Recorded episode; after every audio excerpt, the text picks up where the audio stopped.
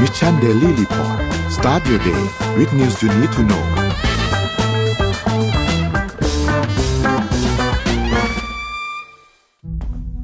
ครั้งแรกกับงาน Mission to the Moon Forum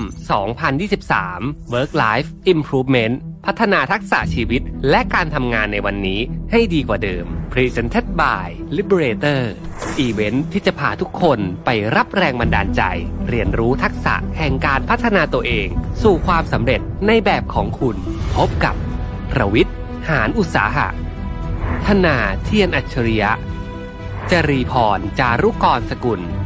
สราวุธเฮงสวัสดิ์สรกล อดุลยานนท์และ speaker อีกมากมาย ใน 9 session 4 เวิร์กช็อป ที่คัดสรรเนื้อหามาเพื่อคนทำงานโดยเฉพาะ พบกันวันเสาร์ที่ 27 พฤษภาคมนี้ ที่ สามย่านมิตรทาวน์ฮอลล์สามารถซื้อบัตรร่วมงานได้แล้ววันนี้ ทาง Zipevent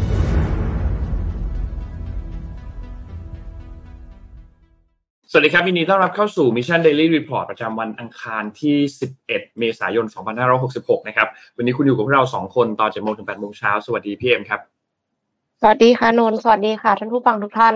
ครับ สวัสดีทุกคนตอนเช้าด้วยนะครับ เดี๋ยววันนี้นนท์พาไปอัปเดตเรื่องราวต่างๆ กันพร้อมๆ กับพี่เอ็มมีหลายเรื่องเลยเนาะวันนี้ที่ต้องพูดคุยกัน แล้วก็ช่วงนี้อากาศร้อนเหลือเกินครับ ร้อนร้อนร้อนเกินไปมากเลยนะฮะ เดี๋ยวไปดูตัวเลขกันนะครับ ตัวเลขล่าสุดครับเซตบ้านเราครับ1,593.13นะครับบวกขึ้นมา 1.02%นะครับหุ้นต่างประเทศครับดาวโจนส์ครับบวก 0.18%นะครับ NASDAQ ติดลบ 0.36%นะครับ NYSE ติดลบ 0.01%นะครับฟุตซี่100 ครับบวก 1.03%นะครับห่างเสียงบวก 0.28%นะครับ เอ่อเลยไปอันหนึ่งไหมฮะราคาน้ำมันดิบครับ WTI ครับอยู่ที่ 79.87 นะครับ ติดลบ 1.03%นะครับแล้วก็ Brent ครับอยู่ที่ 84.36 นะครับ ติดลบไป 0.89%นะครับราคาทองคำครับอยู่ที่ 1,990.71 ครับ ติดลบ 0.86%นะครับแล้วก็ คริปโตครับบิตคอยครับอยู่ที่ประมาณ 29,000นะครับบวกขึ้นมาประมาณ4%นะครับอีเทเรียมอยู่ที่ไปสูงสุดอยู่ที่ประมาณ 1,900นะครับบวกมา 2.9%นะครับ Binance ครับบวก 1.26%อยู่ที่ประมาณ 314นะครับโซลาร่าครับอยู่ที่ 20.5นะครับบวกขึ้นมา 1.9%นะครับแล้วก็บิตคับคอยอยู่ที่ 1.69นะครับนี่เป็นอัปเดตตัวเลขทั้งหมดครับพี่เอ็มค่ะ พาไปต่อที่ข่าวอ่าเมื่อกี้นี้นนพูดถึงเรื่องความร้อน ก็เลยจะไปพูดถึงการประดิษฐ์สิ่งของอย่างหนึ่งซึ่งช่วยเป็นฉนวนกันความร้อนด้วยค่ะ และที่สำคัญคือเป็นฝีมือของเด็กไทยค่ะนนท์นั่นก็คืออิฐสละอิฐสละเป็นวัสดุจากพืชโดยนักนวัตกรรมรุ่นใหม่ค่ะ อันนี้เนี่ยขอขอบคุณเนื้อหาจาก TNN Tech Report นะคะ คือปัจจุบันการคิดงานนวัตกรรมใหม่ๆเนี่ยมันควรจะต้องเป็นมิตรต่อสิ่งแวดล้อมมีส่วนประกอบของวัสดุธรรมชาติ หรือการรีไซเคิลจากขยะที่ย่อยยาก ประเทศไทยเองก็มีลักษณะชิ้นงานแนวนี้ออกมาค่ะ แต่ว่าที่สำคัญเลยคืออันเนี้ยคิดมาโดยนักน้องๆโรงเรียนดอนเมืองจาตุรจินดาค่ะ เป็นการนำวัชพืชอย่างผักตบชวา พืชที่ทำลายระบบนิเวศในน้ำและเป็นอีกสาเหตุสำคัญที่ทำให้เกิดน้ำท่วมขัง เพราะว่าผักตบชวาเนี่ยขวางทางระบายน้ำมาต่อยอด โดยใช้หลักคิดทางวิทยาศาสตร์ ผสมผสานกับไอเดียเปลี่ยนวัชพืชให้กลายเป็นสิ่งของที่มีมูลค่า นั่นก็คืออิฐนั่นเองค่ะ อิฐที่ว่าเนี่ย เรียกว่าอิฐสละ เพราะว่าสละตัวเองที่ไม่เป็นประโยชน์มาทำให้เกิดประโยชน์ค่ะ ก็คือหมายถึงผักตบชวา เพราะว่าก่อให้เกิดปัญหาสิ่งแวดล้อมบริเวณโรงเรียน จึงมีการคิดค้นวิธีการที่จะกำจัดผักตบชวา แล้วก็ต่อยอดเป็นผลิตภัณฑ์ที่มีมูลค่า ซึ่งก็มีการคิดค้นหลายผลิตภัณฑ์ จากผักตบชวามาก่อนหน้านี้ โดยโรงโรงเรียนจตุรัสดอนเมืองจตุรัสจินดาเนี่ยนะคะแต่ว่าครั้งนี้เนี่ยน่าตื่นเต้นกว่าครั้งก่อน เพราะว่านอกจากอิสระจะช่วยลดปัญหาสิ่งแวดล้อมแล้ว ยังเป็นวัสดุที่มีน้ำหนักเบา แล้วก็ที่สำคัญเลยก็คือ เป็นฉนวนกันความร้อนได้ดีอีกด้วยค่ะ หลังจากการทดสอบในเรื่องของฉนวนกันความร้อน มีการทดสอบโดยใช้ เครื่องวัดอุณหภูมิด้วยอินฟราเรดค่ะ ซึ่งอิฐมวลเบาเนี่ยเป็นอิฐที่มีฉนวนกันความร้อนได้ดีที่สุด อันนี้คือเหมือนกับมันเป็นสิ่งที่ใช้กันอยู่แล้วนะคะ แต่ว่ามันแพงรองลงมาเนี่ยคืออิฐสละส่วนอันดับสามคืออิฐบล็อกค่ะ อันดับสุดท้ายคืออิฐทางเดิน อิสระเนี่ยสามารถลดต้นทุนได้เป็นอย่างมาก เพราะว่าถ้าเทียบกัน 1 ตารางเมตร อิฐมวลเบาจะอยู่ที่ราคา 240 บาท อิฐบล็อก 84 บาท อิฐทางเดิน 300 บาท แต่อิสระ อยู่ที่200บาทก็คือถูกกว่าอิฐมวลเบา แต่ว่าก็อาจจะก็คือแพงกว่าอิฐบล็อก ทางนี้ก็คือคุณสมบัติมันดีกว่านะคะเพราะมันสามารถกันความร้อนได้ด้วย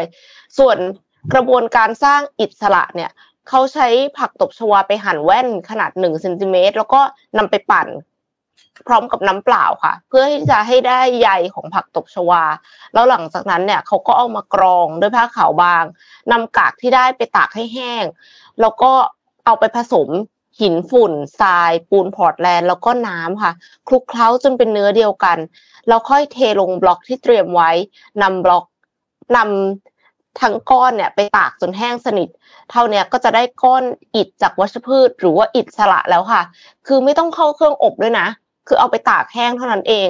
ผลงานของน้องๆจาก โรงเรียนดอนเมืองจตุรจินดาเนี่ยเขาสะท้อนให้เห็นผลลัพธ์ของการศึกษาในแบบที่ไม่ได้เน้นเฉพาะทฤษฎี แต่ว่าให้ผู้เรียนได้ลงมือทำจริง โดยเฉพาะอย่างยิ่ง การใช้วิทยาศาสตร์ แล้วก็นวัตกรรมเข้ามาแก้ปัญหาที่เกิดขึ้น กับสิ่งแวดล้อมโดยรอบโรงเรียนค่ะ โดยที่ก็ได้รับการการันตีจากสมศสำนักงานรับรองมาตรฐานและการประเมินคุณภาพการศึกษาในระดับดีเยี่ยมด้วยค่ะ แต่ว่าทางนี้ อิสระเนี่ยยังไม่ได้สามารถจะทำออกมาขายได้นะคะ เพราะว่ายังไม่ได้ผ่านการรับรองมาตรฐานผลิตภัณฑ์อุตสาหกรรม หรือว่ามอกซึ่งโรงเรียนก็อยู่ระหว่างการพัฒนาเรื่องนี้ แล้วก็ไม่ได้ไม่ได้หวงลิขสิทธิ์แต่อย่างใดคือหมายถึงว่า ถ้าสมมติว่าใครที่ชมแล้วรู้สึกว่าอยากจะเอาไปสร้างเองบ้างทำเองบ้างโฮมเมดเอาไปเพื่อที่จะก่ออิฐในบ้านเล็ก ๆ น้อยๆแบบสมมติว่ากลัวน้ำท่วมอะไรอย่างเงี้ยค่ะ ก็ดูเหมือนกับว่า โรงเรียนเขาเต็มใจนะเขาอยากให้เอาความรู้เนี่ยไปใช้ต่อได้เลยค่ะ ถือว่าเป็นนวัตกรรมที่ เอ็มว่ามันดีมากๆ เพราะว่ามันตอบโจทย์ ตัวโรงเรียนเองอะคือการคิดพื้นฐานนวัตกรรมมันไม่ใช่แบบ โอเค ฉันอยากจะสร้างอะไรล้ำๆขึ้นมาอย่างหนึ่งแต่ว่าดูจากปัญหาที่เกิดขึ้นจริงรอบโรงเรียน แล้วเสร็จแล้วก็คิดนวัตกรรมขึ้นมาแก้ค่ะ อืม เจ๋งๆครับ เอาสิ่งที่มันแบบ มันไม่ไม่ไม่ไม่ไม่ไม่ได้เอาไปใช้อะไรแล้วอะแล้วเอามาทำให้มันก่อประโยชน์ได้แบบนี้นะว่ายอดเยี่ยมครับ ยอดเยี่ยมเลยเอ่อมีคอมเมนต์ถามว่าสัปดาห์นี้วันนี้อ่านข่าววันสุดท้ายแล้วไหมไม่นะครับพรุ่งนี้อีกหนึ่งวันนะครับ เราหยุดกันตั้งแต่พฤหัสวันที่สิบสามพฤหัสศุกร์เสาร์อาทิตย์จันทร์แล้วเจอกันอีกทีคืออังคาร เพราะฉะนั้น วันวันพรุ่งนี้เองเจอกันอีกหนึ่งวันนะครับ ก่อนที่จะไปหยุดสงกรานต์กันนะครับลงพาไปดูข่าวถัดไปครับพี่เอ็มพาไปดูที่เรื่องเอกสารที่หลุดออกมาของเพนทากอนนิดนึงครับ จริงๆข่าวเรื่องนี้เนี่ยมีออกมาบ่อยเนาะสักพักหนึ่งแล้วใช่ครับ หลุดบ่อยครับช่วงนี้เอ่อตัวเอกสารตัวนี้เนี่ยนะครับ ที่เมื่อสัปดาห์ที่แล้วที่มีข่าวออกมาหลุดเอกสารหลุดออกมาทั่วอินเทอร์เน็ตเนี่ยนะครับ คือต้องบอกว่าเอกสารฉบับนี้เอ่อคนที่ คนที่ตีพิมพ์ข่าวเรื่องนี้ขึ้นมาเป็นคนแรกเนี่ยคือทางด้านของ The New York Times นะครับออกเขาออกมารายงานครับ บอกว่าเออมีการพบข้อมูลที่ดูเหมือนว่าจะเป็นเรื่องที่เกี่ยวกับความลับด้านความมั่นคงของสหรัฐ ซึ่งก็มันถูกเผยแพร่มาทั้งใน Twitter ทั้งใน Telegram เนี่ยนะครับ ซึ่งเอกสารเนี่ยมีรายละเอียดหลายประเด็นมากครับ ไม่ว่าจะเป็นประเด็นเรื่องของสงครามยูเครนนะครับสถานการณ์เกี่ยวกับเรื่องของในตะวันออกกลางนะครับ เรื่องของจีน นะครับแล้วก็มีบางส่วนที่เกี่ยวข้องกับเรื่องของนาโต้ด้วยนะครับซึ่งเอกสารที่เอ่อมันหลุดออกมาเนี่ยนะครับมันมันเป็นเอกสารที่มันคล้ายๆกับตัวข้อมูลการบันทึกข่าวกรองประจำวันนะครับของทางด้านเพนทากอนนะครับซึ่งเขามันมันมันหลุดออกมาไม่ได้เป็นไฟล์แต่มันหลุดออกมาเป็นภาพถ่ายนะครับหรือซึ่งบางส่วนเนี่ยมันก็มีการปั๊มตราว่าแบบเหมือนเป็นแบบเอกสารลับสุดยอดอะไรประมาณนี้นะครับซึ่ง ตัวเอกสารตัวนี้จากที่สำนักข่าวหลายๆสำนักข่าวเริ่มมีการตรวจสอบกันเนี่ยนะครับ ไม่ว่าจะเป็นอย่าง CNN เองก็มีการพยายามที่จะตรวจสอบตัวเอกสารนี้เนี่ยนะครับ ซึ่งก็ยังไม่สามารถที่จะยืนยันได้ว่าเป็นเอกสารที่เอกสารจริง หรือว่าเป็นเอกสารที่ตัดต่อมานะครับ ซึ่งเจ้าหน้าที่สหรัฐเนี่ยมีบางส่วนที่ระบุนะครับบอกว่าเอกสารดังกล่าวเนี่ยเป็นภาพจริง แล้วก็เป็นส่วนหนึ่งเกี่ยวกับเรื่องของข้อมูลข่าวกรองเกี่ยวกับเรื่องของสงครามต่างๆที่ เพนตากอนเนี่ยมีการทำขึ้นมา แต่ว่าเอกสารบางส่วนในนั้นเนี่ยเหมือนถูกแก้ไขไป ซึ่งไอ้ส่วนที่ถูกแก้ไขนั้นเป็นเรื่องจริงหรือไม่จริงหรือเปล่าเนี่ยทางเจ้าหน้าที่ไม่ได้มีการยืนยันมานะครับ ซึ่งทางด้านคุณซารีนาซิงนะครับคนนี้เป็นรองเลขานุการฝ่ายสื่อสารมวลชนของเพนทากอนเนี่ยนะครับเขาก็ปฏิเสธที่จะแสดงความคิดเห็นเกี่ยวกับตัวเอกสารดังกล่าวว่ามันมีความถูกต้องมากน้อยแค่ไหนนะครับ แล้วก็มีการระบุในแถลงการบอกว่ากระทรวงกลาโหมเนี่ยรับทราบเรื่องที่มีเอกสารมีข้อมูลต่างๆเนี่ย หลุดไปแล้ว แล้วก็กำลังพยายามที่จะตรวจสอบเรื่องนี้อยู่นะครับ ซึ่งอันนี้ก็เลยน่าสนใจครับว่าเอกสารเหล่านี้มันหลุดออกมาอย่างไร เพราะว่ามันไม่เราไม่ทราบว่า ไม่รู้แหละว่าอันเนี้ยมันเป็นของจริงหรือของปลอม แต่ว่าการที่มีเอกสารหลุดออกมาแบบนี้เนี่ยมันก็ก็ค่อนข้างน่าเป็นห่วงพอสมควรกับผู้ที่เกี่ยวข้องยกตัวอย่าง อย่างตัวละครที่เกี่ยวข้องอย่างยูเครน หรือว่าอย่างรัสเซียที่เกี่ยวข้องในเอกกับข้อมูลในเอกสารที่หลุดออกมาเนี่ยนะครับ เพราะฉะนั้นอันนี้น่าสนใจครับ ตัวรายงานที่ที่ที่หลุดออกมาเนี่ยนะครับมันเป็น U.S. Ally and Partner UAF Combat Power Bill ซึ่งก็เป็นเอกสารที่ถูกจัดทำตั้งแต่เดือนกุมภาพันธ์ที่ผ่านมานะครับ ไม่ว่าจะเป็นเรื่องของตัวเลขจำนวนอาวุธที่ยูเครนมีอยู่ในมือนะครับ การส่งมอบอาวุธต่างๆ การฝึกอบรมต่างๆ มีข้อมูลเหล่านั้นหมดนะครับ แล้วก็ยังมีเอกสารอื่น ๆ อีก ไม่ว่าจะเป็นตัวรัสเซียยูเครน Joint Staff Daily Update นะครับที่เป็นเอกสารที่เกี่ยวข้องกับกองอำนวยการยุทธการของฝ่ายเสนาธิการร่วมสหรัฐ ซึ่งก็เป็นข้อมูลที่เขาเรียกว่าเป็นคลาสสิฟายหมดนะครับ ข้อมูลลับสุดยอดทั้งหมดนะครับ มีเอกสารทั้งหมด 5 ฉบับที่หลุดออกมานะครับ แล้วก็ไม่รู้ว่ามีเอกสารฉบับอื่นอีกหรือเปล่านะครับ ที่ อาจจะหลุดออกมาหลังจากนี้หรือเปล่าเนี่ยนะครับเพราะฉะนั้นอันนี้ต้องรอต้องรอติดตามกันต่อไปนะครับ แล้วก็ที่สำคัญคือต้องบอกว่าถ้าถ้าเรานับย้อนกันไปเนี่ยนะครับ การที่มีเอกสารหลุดครั้งนี้เนี่ยนับเป็นหนึ่งครั้งที่ร้ายแรงพอสมควร ถ้าเทียบกันนะครับกับตอนที่มีข้อมูลทางการทูตประมาณ 7 0 0 0 0 0 รายการที่หลุดมาในวิกิลีตอนปี 2013 ตอนนั้นก็มีตั้งแต่เอกสารมีวิดีโอมีข้อมูลทางการทูตที่ถูก รั่วไหลออกมาเนี่ยนะครับ ก็รอติดตามดูครับ ตอนนี้ทั้งทางสถานทูตรัสเซียในกรุงวอชิงตัน แล้วก็เครมลินเองยังไม่ได้มีการแสดงท่าทีต่อการรั่วไหลของเอกสารของสหรัฐนะครับ แล้วก็ทางนี้ทางนั้นเนี่ยตัวเอกสารอะไรต่างๆ เนี่ยก็น่าจะต้องตรวจสอบกันต่อกันอีกทีหนึ่งนะครับ ว่าจะเป็นอย่างไรนะครับ รอดูครับว่าจะมีเรื่องอะไรเกิดขึ้นหรือเปล่าครับลุ้นค่ะ เพราะว่าคือมันเป็นจุดที่เซนซิทีฟมากนะคะณจุดนี้นี่คือแบบ สงครามก็ยังไม่จบเนาะแล้วเสร็จแล้วมีเอกสารหลุดออกมาอีก ใช่ครับ ยังอยู่กันที่สหรัฐอเมริกาแล้วกันนะคะ แต่ว่าเป็นเรื่องของเทคโนโลยีค่ะ ก็คือเป็นเทคโนโลยีการควบคุมหุ่นยนต์ด้วยคลื่นสมองผ่านเซ็นเซอร์แบบใหม่ค่ะ การควบคุมหุ่นยนต์หรือวัตถุอื่น ๆ ด้วยคลื่นสมองเนี่ยก็เห็นมาสักพักหนึ่งแล้วนะคะ ไม่ว่าจะเป็นการควบคุมขาเทียมวิดีโอเกม หรือว่าหุ่นยนต์ แต่ว่า เราที่ออสเตรเลียเนี่ยเขาก็มีการพัฒนาการควบคุมวีลแชร์ด้วยสมองด้วย แต่ครั้งนี้เนี่ยเป็นผลงานของทีมวิจัยจากสมาคมเคมีอเมริกันค่ะ The American Chemical Society ACS ที่สร้างเซนเซอร์แบบใหม่ขึ้นมา เพื่อตรวจจับคลื่นสมอง เพื่อควบคุมหุ่นยนต์ค่ะ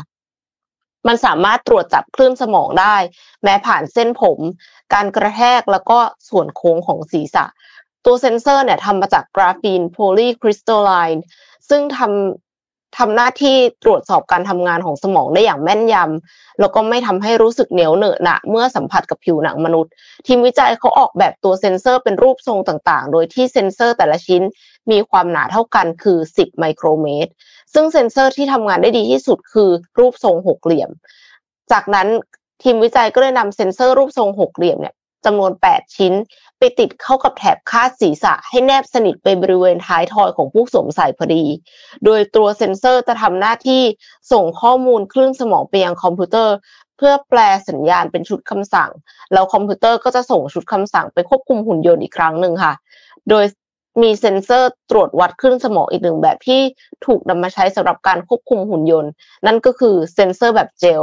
ซึ่งทำงานได้ดีแต่อาจก่อให้เกิดการระคายเคืองของหนังศีรษะ ผู้ใช้งานก่อให้เกิดการแพ้ แต่ว่าทีมวิจัยเนี่ยเขาก็ค้นพบว่าเซนเซอร์ที่เขาพัฒนาก็ยังทำงานได้ไม่ดีเท่ากับเซ็นเซอร์แบบเจล แต่นี่คือก้าวแรกของการสร้างเซ็นเซอร์วัดคลื่นสมองที่ทำงานได้ดีค่ะ โดยสามารถ นำไปแนบกับศีรษะของมนุษย์ที่มีลักษณะพื้นผิวไม่สม่ำเสมอ และไม่ก่อให้เกิดอาการระคายเคือง คือเอ็มรู้สึกว่าอันนี้จริง ๆ แล้วในอนาคตมันก็มีความเป็นไปได้ที่จะพัฒนาไปควบคุมอย่างอื่นเนาะ คือควบคุมหุ่นยนต์ที่ว่าเนี่ยมันควบคุมได้หลายแบบ อย่างที่ออสเตรเลียเนี่ยเขาโชว์การควบคุมวีลแชร์ด้วยสมอง แล้วก็มีคนที่เอาไปใช้ในทางการทหารด้วยค่ะ ก็คือทหารเนี่ย มีหุ่นยนต์ที่เป็นแบบเหมือนหมาเหมือนแบบ Boston Dynamics อย่างนั้นหน้าตาอย่างนั้น แล้วก็เดินลาดตระเวนไปด้วยกันค่ะ คือมีคนหนึ่งที่เขาใส่ HoloLens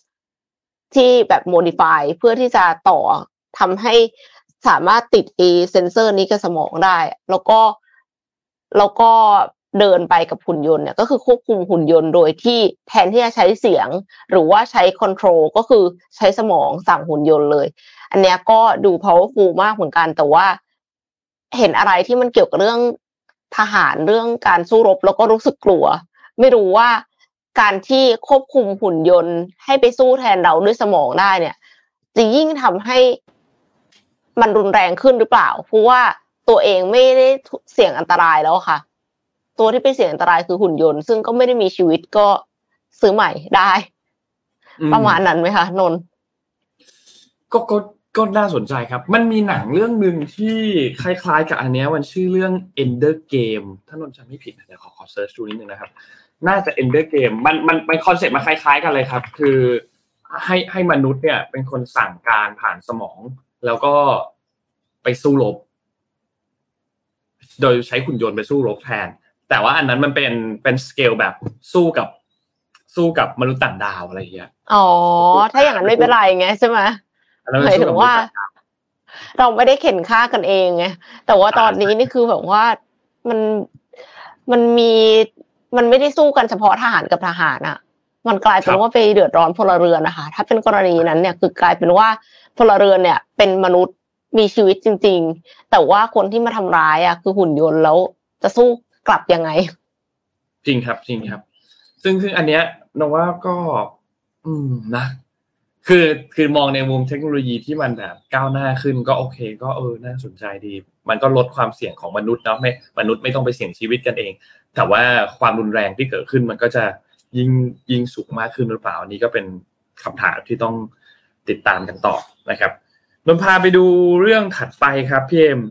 เอ้ยเราชวนมอร์นิ่งเราชวนคุยมอร์นิ่งทอล์กกันหรือยังนะครับ วันนี้ ลืมไหมคะยังแน่เลยโอเคชวนคุยมอร์นิ่งทอล์กกันหน่อยแล้วกันมอร์นิ่งทอล์กวันนี้เนี่ย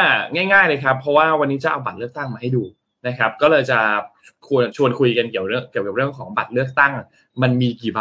แล้วมันต่างกันยังไงบ้างนะครับ เดี๋ยวเราเข้าเรื่องนี้เลยแล้วกันคอมเมนต์ก็คุยกันไปเลยแล้วกัน เราจะได้เราจะได้พูดคุยกันเรื่องบัตรเลือกตั้งไปเลยนะครับคือบัตรเลือกตั้งในรอบนี้เนี่ยนะครับ อย่างที่บอกครับว่ามันจะแตกต่างกับที่เราเลือกกันในปี หกสองพอสมควรเหมือนกัน เพราะว่าปีหกสองตอนที่เราเลือกตั้งตอนนั้น เราเลือกใบเดียวใช่ไหมครับ เราเลือกเรากาเข้าไปเนี่ยไอตัวคะแนนเสียงที่เรากาเข้าไป มันจะไปถูกคำนวณทั้งคู่เลย ทั้งการคำนวณสสเขตว่าใครชนะได้เป็นอันดับหนึ่งสสเขตก็จะได้คนนั้นเข้าไปเป็นสสของเขตนั้น ทั้งคะแนนของปาร์ตี้ลิสต์นะครับ ก็จะถูกคำนวณเข้าไปพร้อมกันเลยนะครับ แต่ว่ารอบนี้เนี่ยเราจะแตกต่างกันครับ เพราะว่าบัตรเลือกตั้งเนี่ยจะมีทั้งหมด 2ใบนะครับทีมงานเตรียมภาพบัตรเลือกตั้งมาให้ดูใช่ไหมครับเดี๋ยวเอาบัตรเลือกตั้งมาให้ดูกันนิดนึงนะครับพาไปดูบัตรเลือกตั้งครับ บัตรเลือกตั้งทั้งสองใบเนี่ยนะครับจะมีความตอนตัวสีเขียวนะครับ แบ่งเขตแบบแบ่งเขตเลือกตั้งเนี่ยนะครับ ข้อมูลที่จะมีเนี่ยนะครับที่เราต้องสังเกตเนี่ยนะครับ มันจะมีทั้งหมด 5 เรื่องครับ 5 เรื่องมีอะไรบ้าง เรื่องที่1ครับ เราต้องดูให้ดีว่าบนหัวของมันเนี่ยมัน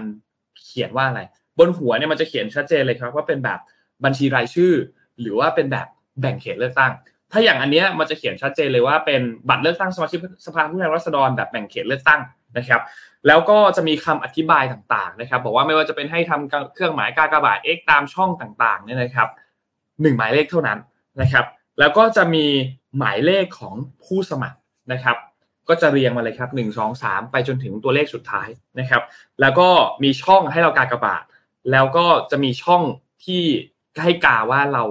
ไม่เลือกใครเลยด้วย จะอยู่ท้ายๆหน้ากระดาษนะครับ อยู่ด้านล่างนะครับ ถ้า no vote นะครับ เพราะฉะนั้นไม่มีชื่อนะครับ ไม่มีว่าพักอะไรนะครับแต่แต่เขตเลือกตั้งมีเพียงแค่เบอร์เท่านั้นนะครับ เพราะฉะนั้นท่านเลือกจำไว้ให้ดีอะสมมติท่านอยู่เขต สายไหม ท่านจะเลือกในเในเอเนี่ย เบอร์สี่สิบแปดท่านต้องจำเบอร์ให้ได้นะครับ ว่า นายเอเบอร์สี่สิบแปดไม่งั้นเข้าไปเนี่ยไม่รู้เลยนะครับจำเบอร์ก่อนเข้าคูหานะครับ อันนี้คือเบอร์แรกที่ท่านต้องจำสสเขต ถัดมาครับคือสสบัญชีรายชื่อ Party List ครับ Party List เนี่ยคล้ายๆกันครับ มีระบุประเภทบัตรเลือกตั้ง ว่าเป็นแบบบัญชีรายชื่อ มีคำอธิบายต่างๆ และจะมีช่องที่เป็นช่องหมายเลขของพรรคการเมืองว่าพรรคการเมืองนั้นเลขอะไร ซึ่ง เลขเนี่ยจะตรงกันทั้งประเทศนะครับสำหรับเลขของสสบัญชีรายชื่อนะครับจะไม่เหมือนกับเขตที่แต่ละเขตก็แต่ละเลขนะครับ สสบัญชีรายชื่อจะเลขตรงกันทุกเลขนะครับแล้วก็จะมีช่องให้เรากากบาทนะครับ และที่สำคัญคือจะมีช่องที่มีชื่อพรรคการเมือง และช่องที่เป็นโลโก้ของพรรคการเมืองนะครับ เพราะฉะนั้นอันนี้จะง่ายขึ้น อันนี้จะง่ายขึ้น มันก็จะเห็นชัดเจนว่าเรากาให้พรรคอะไร มีทั้งชื่อและมีทั้งโลโก้ของพรรคการเมืองอันนั้น เพราะฉะนั้น ตัวแบบบัญชีรายชื่อก็จะง่ายหน่อย เมื่อวันก่อนที่เราเอาตัวพักต่างๆ มาให้ดูว่ามีพักไหนบ้างที่เป็นเบอร์อะไรที่เยอะๆเนี่ยนะครับ จะเห็นว่ามีบางพักเหมือนกันที่โลโก้มันคล้ายๆ กัน ชื่อพักมันมีความคล้ายกัน เพราะฉะนั้นเรามาระวังให้ดีนะครับ อ่านให้ละเอียดว่าจะกาพักอะไรนะครับ จะได้เลือกกันไม่ถูกพักเลือกกันให้ถูกเฮ้ยไม่ใช่เลือกกันไม่ถูกค่ะจะดีเหรอคะนนท์เลือกกันให้ถูกเลือกกันให้ถูก นะครับเพราะฉะนั้นสำคัญมากนะครับสำหรับการดูตัวอย่างบัตรให้เรียบร้อยว่าว่ามันเป็นอย่างไรนะครับ ซึ่งเรื่องนี้มันก็นำไปสู่คำถามถัดไปครับว่า เอ๊ะทำไมมันต้องทำให้มันยุ่งยากแบบนี้ทำไมถึงโอเค บัตรบัตรบัญชีรายชื่ออะโอเค มีชื่อพักมามีโลโก้พักมาเห็นชัดเจนแต่ทำไมในบัตรของสสเขตทำไมถึงไม่ทำให้มันง่ายกว่านี้ ไม่ว่าจะเป็นมีระบุพักหน่อยว่าสสคนนี้มาจากพักอะไร เพราะคนบางคนไม่อาจจะไม่ได้เลือกที่ตัวผู้สมัคร บางคนอาจจะมีความเชื่อในพักมากกว่านะครับ เพราะฉะนั้นเขาก็อาจจะเลือกว่าเออเขาไม่รู้แหละนายเอเป็นใครไม่รู้แหละ แต่เขาต้องการที่จะเลือกพักกอไก่อะ เพราะฉะนั้นเขาก็จะไปกาพักกอไก่ แต่ว่าในนั้นมันไม่มีข้อมูลอยู่ มันก็จะเพิ่มความยากลำบากเข้าไปอีกนิดนึงนะครับ เพราะฉะนั้นอันนี้เป็นสิ่งที่ต้องต้องต้องดูกันนิดนึงให้ละเอียดก่อนที่จะเลือกเข้าไปกาคูหากันนะครับ เข้าไปกาในคูหากันนะครับ ทีนี้ เมื่อวานนี้เนี่ยนะครับทางด้านของคุณคุณแสวงบุญมีนะครับเลขาธิการคณะกรรมการการเลือกตั้งเนี่ยนะครับเขาก็มีการแถลงออกมาเมื่อวานนี้นะครับ ว่ากกตทำอะไรไปแล้วบ้าง และไม่ทำอะไรไปแล้วบ้างนะครับนนจะพาไปดูทีละอัน เอาไม่ทำก่อนไม่ทำเนี่ยนะครับ ไม่มีการรายงานผลคะแนนผ่านแอปพลิเคชันแบบเรียลไทม์นะครับ แต่ว่าเขาก็จะมีการรายงานผ่านวิธีทางอื่น แต่แค่ไม่ได้มีการรายงานผ่านทางแอปพลิเคชัน ซึ่ง อันนี้มันจะมีการควบคู่มากับทางด้านของภาคีของสื่อต่างๆ ที่จะส่งคนไปตามคูหาเลือกตั้งต่างๆ ตามเขตเลือกตั้งต่างๆ เพื่อที่จะไปนับคะแนนเพื่อที่จะไปตรวจสอบว่า การเลือกตั้งการอะไรเนี่ยนับคะแนนเนี่ยเป็นเท่าไหร่บ้าง แล้วก็จะมีดัตต้าเบสแยกออกมาอีกอันหนึ่งซึ่งไม่เกี่ยวกับกกตนะครับ แยกออกมาอีกอันหนึ่งนะครับ แล้วการรายงานผลการนับคะแนนเนี่ยนะครับ เราจะเริ่มเห็นคะแนนแบบไม่เป็นทางการเนี่ยตั้งแต่ช่วงประมาณทุ่มหนึ่งนะครับ แล้วก็ ไม่เกิน4ี่ทุ่มของวันเลือกตั้งก็คือวันที่ 14 พฤษภาเนี่ยนะครับ เราจะทราบผลการเลือกตั้งแบบไม่เป็นทางการนะครับ ซึ่งอันนี้เนี่ยต้องรอติดตามกันอีกทีหนึ่งนะครับ ว่าณวันนั้นจะมีปัญหาอะไรเกิดขึ้นไหมจะมีระบบนู่นนี่อะไรเกิดขึ้นไหมนะครับ รอตรวจสอบกันอีกทีหนึ่งในช่วงวันเลือกตั้งนะครับ อีกอันหนึ่งที่ต้องติดตามเหมือนกันคือเรื่องของการลงทะเบียนเลือกตั้งล่วงหน้า การลงทะเบียนเลือกตั้งล่วงหน้าเนี่ยมันสิ้นสุดไปตั้งแต่วันที่ 9 แล้วนะครับ แต่พบว่าช่วงเย็นๆ คือมันด้วยความที่เป็นวันสุดท้าย ก็จะมีคนที่เยอะมากที่เฮ้ยยังไม่ได้ลงทะเบียนเลือกตั้งล่วงหน้า แล้วฉันจำเป็นจะต้องลงทะเบียนเลือกตั้งล่วงหน้าเนี่ยยังไม่ได้ไปลงทะเบียนกันนะครับ มันก็เลยทำให้ระบบมันก็ล่ม ตอนนี้คนก็พูดถึงเหมือนกันว่าวันนั้นระบบมันล่มตั้งแต่สามทุ่มนะครับ ก็อาจจะต้องรอติดตามดูว่าจะมีการขยายเวลาลงทะเบียนเลือกตั้งล่วงหน้าหรือเปล่า อันนี้ต้องรอติดตามกันดูนะครับ ก็สำหรับเลือกตั้งนอกราชนาจักรเนี่ยนะครับ ก็มีทั้งลงคะแนนในคูหา มีรถเคลื่อนที่สำหรับลงคะแนน แล้วก็มีการลงคะแนนทางไปรษณีย์ซึ่ง ไอ้ลงคะแนนนำไปรษณีย์เนี่ยถ้าใครจำได้ปี 62 เนี่ยนะครับมีมีปัญหาอันนึงก็คือบัตรเลือกตั้งที่ไปเลือกตั้งกันนอกเขต นอกราชอาณาจักรที่ต่างประเทศเนี่ยเดินทางกลับมาไม่ทันทำให้สุดท้ายแล้วเนี่ยบัตรนั้นอะเสียไปเลยนะครับ เพราะว่าไม่ได้อยู่ในเวลาที่นำมานับ พูดง่ายคือเหมือนเป็นบัตรตกหล่นนะครับ อันนี้เกิดขึ้นแล้วในปี 62 ในปีนี้ทางกรกตเองก็มีการซักซ้อมกับทางด้านกระทรวงการต่างประเทศ เพื่อที่จะนำบัตรเลือกตั้งกลับมาให้ได้ทันเวลานะครับ ไม่ให้มีปัญหาอีกแบบในปี 62 นะครับฉะนั้นก็รอติดตามดูครับว่าการเลือกตั้งในครั้งนี้จะมีปัญหาอะไรอีกหรือเปล่า เราจะเห็นว่าเราเห็นคำพูดแปลกๆจากกกตที่ไม่ว่าจะเออไม่มีเครื่องคิดเลขอะไรแบบนี้อีกหรือเปล่านะครับ ก็รอติดตามกันดูต่อไปนะครับสำหรับการเลือกตั้งในครั้งนี้เขาได้งบประมาณ ให้จากการเลือกตั้งไปเนี่ยหลักพันล้านบาทนะครับ เพราะฉะนั้นก็ขอให้เลือกตั้งออกมาให้ให้ดีๆหน่อยแล้วกันนะครับค่ะหวังว่าจะไม่มีปัญหาท่านผู้ว่าค่ะ ท่านผู้ว่าชัดชาติเนี่ยก็บอกว่าน่าจะใช้กล้องวงจรปิดกับ AI นะ ในการช่วยอ๋ออ่อ่านคะแนนเลือกตั้งอะค่ะ ก็คือค่ะเมื่อวันที่ 10 เมษายนนะคะ เมื่อวานนี้เนี่ยที่สาราว่าการกรุงเทพมหานครเสาชิงช้า อาอาจารย์ชัดชาติสิทธิพันธ์ผู้ว่าราชการกรุงเทพมหานครเนี่ยก็เป็นประธานการประชุมคณะผู้บริหารกรุงเทพมหานคร ครั้งที่ 9 ปี 2566 เนี่ยก็กล่าวหลังกับหลังจากการประชุมเรื่องประเด็นเล็งเทคโนโลยี ใช้เพิ่มความโปร่งใสในการเลือกตั้งสมาชิกสภาผู้แทนราษฎร หรือว่าสสครั้งนี้ โดยกทมเองจะเน้นความโปร่งใสยุติธรรมและเป็นกลางค่ะ ที่สำคัญคือต้องทำตามกฎหมายของคณะกรรมการการเลือกตั้ง หรือว่ากกตอย่างไรก็ตามก็ต้องคิดวิธีการที่จะทำให้เกิดความมั่นใจมากขึ้น ตั้งแต่การเลือกตั้งล่วงหน้าโดย ก็มีการมอบหมายให้ที่ปรึกษาของผู้ว่ากทมนะคะอ่อพลตำรวจเอกอดิศร งานจิตสุขศรีเนี่ยเป็นผู้รับผิดชอบ โดยกระบวนการเริ่มตั้งแต่หย่อนบัตรเก็บรักษาบัตรในแต่ละพื้นที่ของ 33 เขตเลือกตั้ง โดยจะมีการนำเทคโนโลยีมาช่วย เช่น ติดกล้อง CCTV ถ่ายทอดสด 24 ชั่วโมง เพื่อให้ดูว่ามีใครเข้าออกไปหรือเปล่า มีใครแตะต้องบัตรเลือกตั้งไหมนะคะ แล้วก็ถ้าสมมติว่ามีก็ให้มีสัญญาณควบคุมเตือนค่ะ เพื่อให้มั่นใจว่าบัตรเลือกตั้งล่วงหน้าอยู่ในความปลอดภัยก่อน ก่อนที่จะเปิดนับ กระบวนการที่ไปรษณีย์จัดส่งบัตรเลือกตั้งมาให้กทม ก็ต้องคุยว่าจะจัดส่งอย่างไร จัดเก็บอย่างไร เพื่อให้มั่นใจว่าตัวเลขเลือกตั้งล่วงหน้าสอดคล้องกับบัตรที่ส่งมาจริง ๆ ต้องเขียนขั้นตอนกระบวนการแล้วหารือกับกกตเพื่อให้เกิดความโปร่งใสมากที่สุด นอกจากนี้เนี่ยก็ยังเสนอเรื่องการใช้ตั้งแต่หาเสียงก็คือใช้ t r a f f i c ฟองดูเป็นตัวหลักในการรายงานความไม่โปร่งใส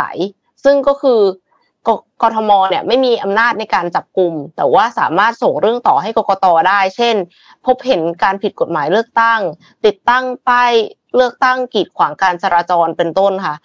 วันเลือกตั้งต้องไปคิดกระบวนการที่สามารถสร้างความมั่นใจว่าจำนวนคนที่มาใช้สิทธิ์ตรงกับบัตรที่หย่อนลงหีบ เพราะว่ามีข้อกังวลว่าจะมีบัตรเขย่งทำอย่างไรให้กระบวนการนับคะแนนโปร่งใส สามารถบันทึกภาพได้ไหมกำหนด ข้อกฎหมายอย่างไรนำ AI มาช่วยในการอ่านกระดานได้หรือไม่ เพื่อให้การนับคะแนนมีความรวดเร็วและถูกต้องเป็นสิ่งที่ต้องพัฒนาอันนี้ก็คือท่านผู้ว่าชัดชาติก็กล่าวไว้นะคะ ก็กล่าวด้วยว่าตัวเองเนี่ยคิดว่าการเลือกตั้งสสครั้งนี้ น่าจะเป็นการเลือกตั้งที่สนุกที่มีการนำเอาเทคโนโลยีมาช่วย ซึ่งก็คือมอบหมายให้รองผู้ว่าสานนท์หวังสร้างบุญดูแลเรื่องนี้ด้วยค่ะ อืม ดีครับ ก็ คือคือโนว่าโนว่าเลือกตั้งมันก็ เราก็ไม่ต้องการอะไรมากนอกจากให้มันแบบโปร่งใสที่สุดเนาะคือไม่ว่าฝั่งไหนจะเป็นฝั่งที่คว้าชัยชนะในการเลือกตั้งได้จัดตั้งรัฐบาลเนี่ย มันก็มันก็มาจากเสียงของประชาชน แต่ขอให้มันมาจากเสียงของประชาชนจริง ๆ ไม่ได้มาจากค่ะบัตรใครเยงไม่ได้มาจากการที่บัตรตกหล่นหรือนู่นนี่ หรือกฎกติกานู่นนี่ต่างๆ ที่มันมีปัญหาเนี่ยนะครับ ถ้าหากว่ามันเป็นเสียงจากประชาชนจริง ๆ ที่ต้องการที่จะ ที่จะเลือกใครเข้าไปทำงานเพื่อประเทศ ก็ขอให้มันเป็นแบบนั้นจริง ๆ ไม่ใช่ว่ามี hidden agenda เบื้องหลังอยู่ ก็ขอให้มันมีการตรวจสอบอย่างโปร่งใสครับ รอติดตามดูครับ เลือกตั้งครั้งนี้ครับ ไปต่อที่ข่าวไหนกันดีคะเอ่อนนนนพาไปอีกข่าวหนึ่งก็ได้ครับพี่เอ็มน่าสนใจเหมือนกันไปอัปเดตสั้นๆครับ อันนี้ไม่ยาวมากครับ เกี่ยวกับการประท้วงที่อิสราเอลครับ ประท้วงที่อิสราเอลตอนนี้เนี่ยนะครับ อย่างที่บอกครับว่ามีประชาชนเนี่ย นับแสนนะครับที่มีการเดินเดินทางประท้วงกันทั่วประเทศตามหัวเมืองสำคัญสำคัญต่างๆเนี่ยนะครับ โดยเฉพาะอย่างยิ่งในเมืองเทลอาวีฟนะครับ ซึ่งก็ย้อนความกันนิดนึงนะครับ การที่ประชาชนออกมาประท้วงในเรื่องนี้เนี่ยมันเกิดมาจากแผนการปฏิรูประบบตุลาการของนายกรัฐมนตรีเบนจามินเนทันยาคูนะครับ ก็ทำให้ตอนนี้เนี่ยอิสราเอลเนี่ยมีวิกฤตความไม่สงบทางการเมืองที่ ค่อนข้างจะใหญ่มากๆนะครับสำนักข่าวที่มีการรายงานกันอย่างอัลจ z ซีราเนี่ยนะครับเขาคาดการณ์ว่าเมื่อวันที่ 8 เมษายนที่ผ่านมาเนี่ยมีผู้เข้าร่วมชุมนุมอย่างน้อยเนี่ยนะครับน่าจะประมาณ 1 4 5 0 0 0 คนนะครับซึ่งการประท้วงในครั้งนี้เนี่ยก็ค่อนข้างที่จะใหญ่นะครับ แล้วก็ต้องบอกว่าก่อนหน้านี้เนี่ย คืออิสราเอลเนี่ยเผชิญหน้ากับเหตุความไม่สงบมาหลายเรื่องมากนะครับ มีความตึงเครียดในภูมิภาค มีเหตุยิงจรวดที่เข้ามาตกในดินแดนของอิสราเอลนะครับ มีอุบัติเหตุรถชนนะครับ แล้วก็มีหลายเหตุการณ์มากนะครับที่ที่น่าเป็นห่วงนะครับ ซึ่งต้องบอกว่าชาวอิสราเอลที่มาชุมนุมกันเนี่ยนะครับ แม้ว่าทางอิสราเอลเนี่ยจะมีการประกาศเตือนเรื่องของความปลอดภัยก็ตามแต่ว่าผู้ประท้วงเนี่ยนะครับ ก็มองว่า แผนปฏิรูปที่เราเคยเอามาเล่าให้ฟังกันแล้วเนี่ยนะครับ มันจะทำให้สิทธิ์ของรัฐบาลเนี่ยสามารถที่จะควบคุมแต่งตั้งผู้พิพากษาสูงสุดผู้พิพากษาศาลสูงสุดได้นะครับ แล้วก็อนุญาตให้รัฐสภาเนี่ยสามารถที่จะลบล้างคำตัดสินของศาลสูงสุดได้เนี่ย มันจะกัดก่อนระบบประชาธิปไตยของอิสราเอลนะครับ ซึ่งอันนี้เป็นเป็นเรื่องที่น่าเป็นห่วงมาก แล้วก็อย่างที่เราเห็นภาพครับคือคนออกมาประท้วงกันกันเยอะมากนะครับ แล้วก็ดูเหมือนว่าเรื่องนี้เนี่ยต้องต้องติดตามกันต่อไปว่า การที่ตุลาการเนี่ยนะครับจะสามารถที่จะแต่งตั้งขึ้นมาได้แบบนี้จากฝั่งของรัฐบาลจากฝั่งของสภาได้เนี่ยพูดง่ายคือไม่ได้คัดเลือกมาจากเสียงของประชาชนชาวอิสราเอลเนี่ยอาจจะต้องต้องต้องติดตามกันนิดนึงว่าจะมีอัปเดตแบบไหน แล้วก็วิกฤตทางการเมืองครั้งนี้ของอิสราเอลเนี่ยจะมีจุดจบอย่างไรนะครับอัปเดตกันสั้นๆแค่นี้ครับยังไม่ได้มี detail อะไรเพิ่มเติมมามากนอกจากการประท้วงที่ยังคงทวีความรุนแรง แล้วก็มีประชาชนที่ออกมาประท้วงกันค่อนข้างเยอะครับ ค่ะ ก็มีประท้วงกันหลายประเทศทั่วโลกเลยนะคะ ฝรั่งเศสนี่ก็เดือดนะคะปารีสเมื่อวานนี้ที่พี่โทมัสนำมาเล่าให้ฟังเอ็มขอพาไปเรื่องเทคโนโลยีกันบ้างค่ะ แต่ว่าอันนี้เนี่ยก็อาจจะช่วยลดความรุนแรงของความคุกกรุ่นในจิตใจได้นะคะ เพราะว่าเป็นการฝึกซ้อมมวยค่ะ แต่ว่าถ้าฝึกซ้อมมวยธรรมดาเนี่ยคงไม่เอามาเล่านะคะ เป็นการฝึกซ้อมมวยกับกระสอบทรายที่กระสอบทรายสามารถสู้กลับได้ค่ะ คือคืออย่าเห็นฉันเป็นกระสอบทรายนะเพราะว่าฉันสามารถสู้กลับได้อย่างนี้ค่ะ boxing buddy ค่ะในประในประเทศสหรัฐอเมริกาเนี่ยเขาสร้างแขนกล ติดกับกระสอบทรายที่สามารถโต้ตอบผู้ฝึกซ้อมได้ เสมือนกับว่ากำลังซ้อมกับมนุษย์คนอื่นอยู่จริง ๆนะคะ ซึ่งในชุดเนี่ยประกอบด้วยแขนกลสองข้าง เพื่อติดกับกระสอบทรายในลักษณะแบบใดก็ได้ ที่ต้องการฝึกซ้อมคือหมายถึงว่า เราก็เลือกได้เองว่าจะเอาสูงจะเอาต่ำยังไงนะคะ เราก็คือติด หมายถึงอุปกรณ์อะมันไม่ได้มีกระสอบทรายมาสัทีเดียวมันเป็นแบบมันเป็นแขนกลที่เอาไว้ติดกับอย่างอื่นนะคะ แขนกลเนี่ยมีน้ำหนักประมาณ 2 กิโลกรัม ติดตั้งแบตเตอรี่ลิเธียมไอออน ซึ่งสามารถใช้งานตอนฝึกซ้อมต่อเนื่องได้ 1.5 ชั่วโมง และใช้เวลาในการชาร์จอยู่ที่ 10 ชั่วโมงค่ะ ตัวแขนกลเนี่ยจำเป็นต้องติดตั้งกับที่ห้อยแขวนกระสอบทราย หรือจะยึดกับกระสอบทรายหรือว่าแท่นยึดเกาะอื่น ๆ อย่างเช่น ต้นไม้ก็ได้นะคะที่ทำให้ตัวแขนกลเนี่ยยึดในแนวตั้งได้ ใช้เวลาติดตั้งเพียงไม่กี่นาทีเท่านั้นค่ะ แขนกลของ Boxing Buddy เนี่ยควบคุมการตั้งค่าโปรแกรมการฝึกล่วงหน้าผ่านแอปพลิเคชันสมาร์ทโฟนได้ 3 โหมดค่ะ ก็คือมีโหมดสุ่มท่าซ้อมคือ random เลย อันนี้คือแบบหืม predict ไม่ได้นะคะ แล้วก็มีโหมด ซึ่งในโหมดสุ่มท่าซ้อมเนี่ย ทั้งความเร็วความถี่และการเลือกแกว่งแขนทั้งหมดเนี่ยจะถูกสุ่มค่าขึ้นมา แต่จะมีโหมดคัสตอมที่ทำให้ปรับกำหนดทุกอย่างตามที่ต้องการได้ค่ะ แล้วก็โหมดฝึกการชก ซึ่งเป็นแผนการสร้างแผนการฝึกซ้อม ซึ่งจะมีการปรับเปลี่ยนการแกว่งและความเร็วในการฝึกตามแผนที่วางไว้ล่วงหน้า และทุกโหมดเนี่ยก็มีความยากง่าย 4 ระดับด้วยนะคะ แขนกล Boxing Buddy เนี่ยจะเปิดให้จองล่วงหน้าในราคา 249 ดอลลาร์สหรัฐหรือประมาณ 8,400 บาทค่ะ เป็นราคาที่รวมส่วนลด 40%แล้วจากราคาเต็ม 499 ดอลลาร์สหรัฐ หรือประมาณ 16,900 บาท เมื่อวางจำหน่ายอย่างเป็นทางการ แปลว่าตอนนี้ยังไม่ได้วางจำหน่ายอย่างเป็นทางการ แล้วเอามาจากที่ไหน เอามาจากเว็บไซต์ crowdfunding ชื่อว่า Indiegogo ค่ะ คือใครสนใจฝึกมวยอยู่ แล้วก็รู้สึกว่าไม่อยากจะต้องรบกวนคนอื่น หรือว่าจ้างโค้ชมาในการฝึกเนี่ยนะคะ ก็สามารถใช้แขนกลอันนี้ก่อนได้เลยค่ะ อืม ดีครับ ดีครับ น่าสนใจครับ น่าสนใจดีน่าสนใจดีมันดูจะดูจะเป็นอุปกรณ์ที่เหมือนอยู่ในยิมอะใช่ใช่แล้วก็คือเรา มันประเด็นมันอยู่ตรงที่มันใช้ได้นานนะหมายถึงว่าคำว่าหนึ่งจุดห้าชั่วโมง แล้วชาร์จสิบชั่วโมงเนี่ยฟังดูเหมือนแบบโหอะไรกัน ใช้ได้แค่หนึ่งจุดห้าชั่วโมงชาร์จทั้งสิบชั่วโมง แต่ว่าปกติแล้วเวลาต่อยมวยอะค่ะ ต่อยไม่ได้ถึงชั่วโมงหรอกค่ะ เหนื่อยตายคนมันเหนื่อยนะคือคือกีฬามวยเนี่ย มันเป็นอะไรที่มันดูเหมือนแบบหัวใจจะเต้นแรงมากเราก็แบบปุ๊บปุ๊บปุ๊บปุ๊บแต่มันเหนื่อยมากนะครับ เหนื่อยแบบ เหนื่อยแบบเหนื่อยมากๆอะเนี่ยใครยังไม่เคยลองแนะนำให้สักทีหนึ่งครับ แล้วคุณจะค้นพบว่า ไม่เอาดีกว่า เออไม่ใช่เหนื่อยมากเหนื่อยเหนื่อยเหนื่อยมากเหนื่อยมากเหนื่อยมาก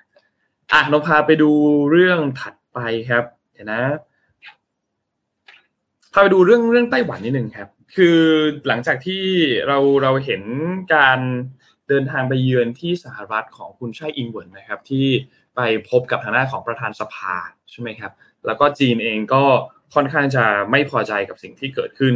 มาก ๆเลยล่ะนะครับ คือมันก็เลยมี movement ตามออกมาเนี่ยหลายเรื่องเลยนะครับ ค่อยๆ พาไปดูทีละอันนะครับ เรื่องแรกนะครับ จีนเนี่ยมีการประกาศคว่ำบาตรทางด้านผู้แทนไต้หวันประจำสหรัฐนะครับ แล้วก็ ไปตลอดจนเรื่องขององค์กรอย่างสหรัฐ ไม่ว่าจะเป็นสถาบันฮัดสันหอสมุดประธานประธานาธิบดีโรนัลด์เรแกนนะครับ เพื่อตอบโต้ในประเด็นที่ไช่อิงเหวินเดินทางไปพบกับเควินแมคคาร์ธีประธานสภาของสหรัฐในวันที่ 5 เมษายนก็คือเมื่อวันพุธที่พุธที่แล้วที่ผ่านมาเนี่ยนะครับ ก็ต้องบอกว่าสำหรับสาเหตุในการคว่ำบาตรในครั้งนี้เนี่ยนะครับ ก็เนื่องจากว่าคือคืออย่างองค์กรที่ที่ถูกคว่ำบาตรไปด้วยถูกแซงชั่นไปด้วยเนี่ยนะครับอย่างสถาบันฮัตสันเนี่ยมีการมอบรางวัลผู้นำโลกให้กับไช่หนวนนะครับแล้วก็หอสมุดของประธานาธิบดีโรนัลเรแกนเนี่ยก็เป็นสถานที่ที่คุณไช่หนวนเนี่ยมีการพบกับทางด้านของคุณเควินแมคคาที่ประธานสภาสหรัฐเนี่ยนะครับซึ่งทางกระทรวงการต่างประเทศของจีนเนี่ยก็มีการประกาศเมื่อสัปดาห์ที่ผ่านมาเมื่อวันศุกร์ที่ผ่านมาเนี่ยนะครับว่า องค์กรของสหรัฐ ที่เรากล่าวมาเมื่อกี้เนี่ยจะถูกแบนจากความร่วมมือและการแลกเปลี่ยนหรือการทำธุรกรรมใด ๆ กับหน่วยงาน และบุคคลในจีน ขณะที่ผู้นำขององค์กรก็จะถูกห้ามเดินทางมาเยือนเช่นเดียวกันนะครับแล้วก็ไม่สามารถทำธุรกรรมหรือร่วมมือกับบุคคลในหน่วยงานจีนได้เช่นกันนะครับ ซึ่งก็อันนี้เป็นท่าทีที่เกิดขึ้นอันแรกอันอันถัดมาครับ จีนก็เลยมีการประกาศในเรื่องของการซ้อมรบรอบเกาะไต้หวัน เริ่มต้นกันตั้งแต่วันที่ 8 เมษายนที่ผ่านมา นะครับเพื่อเป็นการตอบโต้ในกรณีอันนี้เนี่ยนะครับ ในแถลงการของจีเนี่ยมีการระบุนะครับบอกว่าจีเนี่ยจะมีการเข้าไปลาดตระเวน แล้วก็ซ้อมรบบริเวณใกล้ๆกับช่องแคบไต้หวันไปจนถึงทางตอนเหนือตอนใต้ แล้วก็ภาคตะวันออกของไต้หวันนะครับตามแผนที่กองทัพเนี่ยได้จัดวางไว้ แล้วก็ไม่ได้มีการให้รายละเอียด หรือว่าไม่ได้มีการให้ดีเทลอะไรต่างๆ เพิ่มเติมนะครับ ซึ่งกระทรวงกลาโหมของไต้หวันนะครับ บอกว่าทางการไต้หวันเนี่ยมีการตรวจพบเรือ3ลำเครื่องบินรบอีก 13 ลำนะครับ บริเวณรอบๆ เมื่อช่วงเช้าวันที่ 8 เมษายนที่ผ่านมานะครับ ซึ่งมีเครื่องบินรบอย่างน้อย 4 ลำนะครับที่เข้ามาในพื้นที่เขตป้องกันภัยทางอากาศ หรือที่เราเรียกว่า ADIZ เนี่ยนะครับทางตะวันออกเฉียงใต้ของเกาะไต้หวันนะครับ ซึ่งกระทรวงกลาโหมเนี่ยก็ชี้บอกว่าจะตอบโต้ทางการซ้อมรบดังกล่าวด้วยความสงบแล้วก็ความมีเหตุผลเพื่อไม่ให้เกิดความขัดแย้งหรือมีข้อพิพาทใด ๆ ขึ้นมาอีก แล้วก็บอกว่า การซ้อมรบของจีนในครั้งนี้เนี่ยเป็นการกัดกร่อนตัวสันติภาพเสถียรภาพ แล้วก็ความมั่นคงในภูมิภาคอย่างรุนแรงนะครับ อันนี้ก็ก็ก็น่าเป็นห่วงเหมือนกัน ทีนี้นอกจากนอกจากเรื่องนั้นแล้วเนี่ยนะครับคุณชายอิงเหวินนอกจากที่ไปพบกับทางเควินแมคคาที่แล้วเนี่ยก็มีไปพบกับทางด้านของคุณไมเคิลแมคคอลนะครับเมื่อวันที่ 8 เมษายนที่ผ่านมาเนี่ยนะครับคนนี้เนี่ยเป็นประธานคณะกรรมการกิจการต่างประเทศของสภาคองเกรสสหรัฐด้วยนะครับ นอกจากนั้นครับ การซ้อมรบที่ที่เกิดขึ้นเนี่ยนะครับ ก็เมื่อเมื่อวันที่วันที่ 2 ก็คือวันที่ 9 เมษายนที่ผ่านมาเนี่ยนะครับ ที่มีการซ้อมรบวันที่2เนี่ยนะครับ มีการโซนปิดล้อมป้องปราบบริเวณรอบเกาะไต้หวันนะครับ ซึ่งทางการไต้หวันเนี่ยก็มีการเปิดเผยบอกว่ามีเครื่องบินรบประมาณ 70 ลำนะครับ ที่ บินผ่านเกาะไต้หวันนะครับ แล้วก็มีบางส่วนอย่างน้อย11ลำที่เข้ามาในเขตอย่างที่บอกเนี่ยนะครับ ซึ่งภารกิจในครั้งนี้เนี่ยจีนเนี่ยให้ชื่อว่าเป็น Joint s o r t นะครับ เป็นปฏิบัติการซ้อมรบของกองทัพจีนที่จัดขึ้นเพื่อตอบโต้การเดินทางของคุณชายอิงเวิร์ดในครั้งนี้เนี่ยนะครับ ซึ่งทางกระทรวงการต่างประเทศของสหรัฐเองก็มีการเรียกร้องให้ทางการจีนเนี่ยอดทนอดกลั้นต่อกรณีการพบกันของทั้งคู่นะครับ แล้วก็สหรัฐเนี่ยจะ เฝ้าจับตามองทางการจีนอย่างใกล้ชิดเช่นเดียวกัน แล้วก็ยืนยันว่าสหรัฐมีทรัพยากร และมีความสามารถภายในภูมิภาคที่มากเพียงพอในการสร้างหลักประกันให้กับสันติภาพความมั่นคงแล้วก็เพื่อให้บรรลุพันธกรณีด้านความมั่นคงแห่งชาติของเรานะครับ ซึ่งตอนนี้ก็ก็ต้องบอกว่าคนที่อยู่ในไต้หวันเนี่ยนะครับชาวไต้หวันจำนวนไม่น้อยที่ดูแล้วอาจจะไม่ได้ตื่นตระหนกมากสักเท่าไหร่สำหรับการที่จีนเนี่ยมาซ้อมรบบริเวณที่ไต้หวันในครั้งนี้นะครับ เพราะว่าบางส่วนเองก็บอกว่า คนไต้หวันเหมือนจะจะชินกับเรื่องการซ้อมรบที่เกิดขึ้นนะครับ เหมือนแบบประมาณว่าแบบ เอาอีกแล้วเหรอ ซ้อมอีกแล้วเหรอ มีมีซ้อมอีกแล้วเหรอ คือคือเขาคือคือเรื่องนี้เนี่ยมันมองได้สองมุมมองมองในมุมหนึ่งคือเขาเจอบ่อยมากจนเขาชินชานะครับ เพราะว่าข่าวเรื่องการซ้อมรบบริเวณรอบๆเกาะไต้หวันที่จีนมีการซ้อมรบเนี่ยมันมันเกิดขึ้นค่อนข้างบ่อยนะครับ บางคนก็มองว่าถ้า จีนจะบุกไต้หวันจริง ๆ เนี่ย เราก็ก็หนีไม่ได้อยู่ดีนะครับ เพราะว่าก็ถูกล้อมไว้อยู่ดี เพราะฉะนั้นอันนี้ต้องรอติดตามดูว่าในอนาคตในเหตุการณ์เรื่องของการซ้อมรบ หรือว่าเหตุการณ์ความขัดแย้งบริเวณที่พื้นที่ตรงนี้บริเวณช่องแคบไต้หวันตรงนี้เนี่ยจะจะเป็นอย่างไรต่อนะครับเขาก็ต้องบอกว่าการจำลองสถานการณ์การโจมตีไต้หวันแบบที่เกิดขึ้นในช่วง 3 วันที่ผ่านมาวันที่ 8 9 0ที่ผ่านมาเนี่ยนะครับ มันค่อนข้างที่จะ ก็ต้องก็ต้องบอกว่า มันในเชิงทางการทหารมันก็รุนแรงพอสมควรนะครับ เพราะว่าก็มีการลุกล้ำเข้ามาในเขตพอสมควรนะครับ ก็รอติดตามกันดูครับว่าจะมีเหตุการณ์อะไรเกิดขึ้นหรือเปล่า เพราะว่าคิดว่าปีนี้เนี่ยน่าจะเป็นปีที่ที่ต้องติดตามกันพอสมควรเลยนะครับสำหรับเหตุการณ์ของจีนไต้หวันรวมถึงสถานการณ์ของยูเครนแล้วก็รัสเซียด้วยนะครับ มีหลายเรื่องมากที่ที่ต้องที่ต้องติดตามกัน แล้วก็ต้องรอดูด้วยครับว่าท่าทีต่างๆ ของทั้งสหรัฐเองของทั้งจีนเอง รวมถึงไต้หวันเองเนี่ย หลังจากที่มีคือคือมันค่อนข้างจะสลับสลับกันเนาะพี่เอ็มคือคนนี้ทำแบบนั้น คนนั้นตอบโต้แบบนี้ คนนี้ก็ตอบโต้อีกแบบหนึง่งมันก็ค่อยๆค่อยๆสลับกันไปเรื่อยแต่ต้องบอกว่ามันยังไม่ถึงจุดที่เป็นแบบ มันจะ trigger ทำให้เกิดเหตุการณ์ที่เฮ้ยมันรุนแรง มัน up up upgrade สถานการณ์ขึ้นไปอีกระดับหนึ่งแบบที่เราเห็นที่ยูเครนรัสเซียเนี่ยเรายังไม่ได้เห็นเหตุการณ์แบบนั้นนะครับ เป็นเหมือนในเชิงการ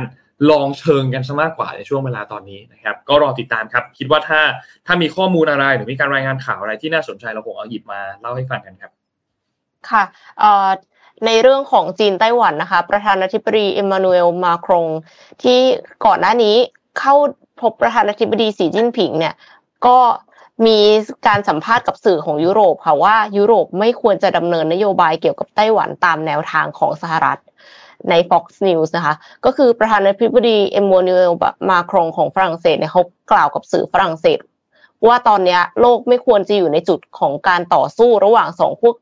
สองขั้วอำนาจ หรือแม้แต่กระทั่งความขัดแย้งที่ไม่ใช่ของประเทศตนเองด้วยซ้ำและเมื่อผู้สื่อข่าวถามถึงกรณีไต้หวันเนี่ยมาครงเขาก็ระบุว่าฝรั่งเศสไม่อยู่ในจุดของการยกระดับสถานการณ์ไต้หวัน ขณะเดียวกันก็ถือเป็นสิ่งที่เลวร้ายอย่างมาก ถ้ายุโรปจะดำเนินนโยบายตามสหรัฐต่อไต้หวันค่ะ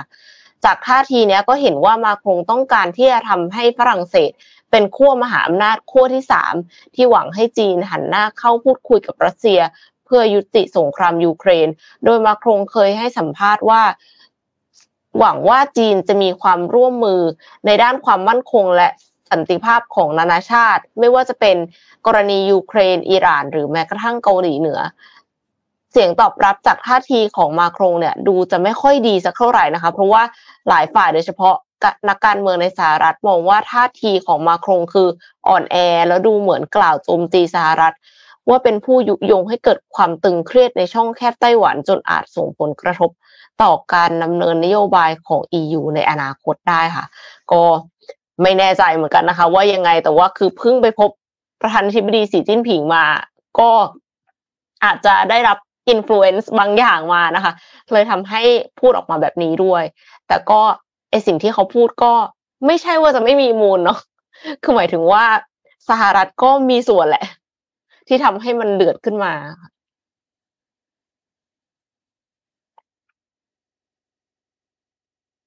นะครับพี่เอ็มน่าน่าน่าติดตามเนาะคือคือมันก็ มีหลาย player เหลือเกิน มีหลายปาร์ตี้เหลือเกิน player player ค่อนข้างเยอะ แล้วก็ movement เยอะด้วย ปีนี้ movement เยอะนะ เอาจริง ๆ คือการการขยับตัวกันของมหาอำนาจอย่างจีนอย่างสหรัฐเนี่ยมี movement ค่อนข้างเยอะ ไม่ว่าจะเป็นการไปจับมือเราจะเห็นภาพการไปเยือนหรือถ้ามีคนมาเยือนเนี่ยค่อนข้างเยอะนะครับ รอติดตามดูครับว่าจะมีอะไรเกิดขึ้นไหมครับพี่เอ็มพาไปเรื่องถัดไปไหมครับ ค่ะได้ค่ะเอ่อเรื่องถัดไปเป็นเป็น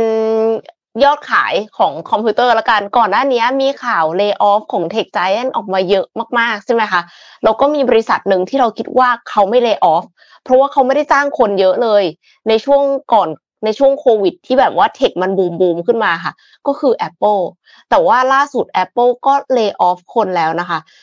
แล้วเอ็มก็เห็นว่ามีข่าวนี้ต่อพอดีเลยก็คือ Reuters ค่ะ รายงานว่าพิษเศรษฐกิจ ยอดขาย PC personal computer ซึ่งในรูปของเขาเนี่ยมันเป็นแบบตั้งโต๊ะนะคะ ตกลงกว่า 29%ในไตรมาสที่หนึ่งค่ะสำนักข่าวรอยเตอร์รายงานว่ายอดขายคอมพิวเตอร์ตั้งโต๊ะหรือว่า personal computer ทั่วโลกตกลงกว่า 29%ในช่วงไตรมาสแรกของปี 2023 จากดีมานที่ปรับตัวลดลงสป라이ที่มากเกินไปและสภาวะเศรษฐกิจในปัจจุบัน โดย Apple เป็นบริษัทที่ได้รับผลกระทบมากที่สุดนะคะ เผยแพร่โดย International Data Corporation ที่ระบุว่ายอดขายคอมพิวเตอร์ตั้งโต๊ะทั่วโลกในไตรมาส1ปี 2023 เนี่ยอยู่ที่ 56.9 ล้านเครื่อง ลดลงจาก 80.2 ล้านเครื่องจากช่วงเวลาเดียวกันของปีที่แล้ว ทั้งนี้ Apple ในไตรมาส1เนี่ยมียอดขายตกลงกว่า 40.5%จากช่วงเดียวกันของปีที่แล้ว ในขณะที่เดลอยู่ในอันดับที่ 2 คือตกลง 31%ค่ะทั้งนี้ IDC ก็ระบุว่าตัวเลขเนี่ยแสดงให้เห็นถึงยอด การซื้อคอมพิวเตอร์ตั้งโต๊ะที่มี demand สูงขึ้นในช่วงของการแพร่ระบาดโควิด -19 คือพอแพร่ปั๊บก็คือมีการสั่งซื้อคอมพิวเตอร์ PC เนี่ยเยอะมากๆเลย เพราะว่าอาจจะต้องเพิ่มสเตชันการทำงานที่บ้าน บริษัทก็อาจจะสนับสนุนค่าใช้จ่ายตรงนี้ด้วยนะคะ มันก็เลยทำให้ทุกคนก็กลายเป็นมีคอมพิวเตอร์ตั้งโต๊ะอยู่ที่บ้านแล้วอะ่ะ ก็เลยอาจจะปรับตัวกลับลงมาในสภาวะปกตินะคะ คือ ตอนช่วงนั้นอะมันอยู่สูงเกินไป แล้วตอนนี้ก็เลยปรับตัวลงมา แต่ว่าประเด็นก็คือต่อจากนี้ค่ะ CNN เนี่ยเขาก็เผยว่า work from home กำลังจะหมดไป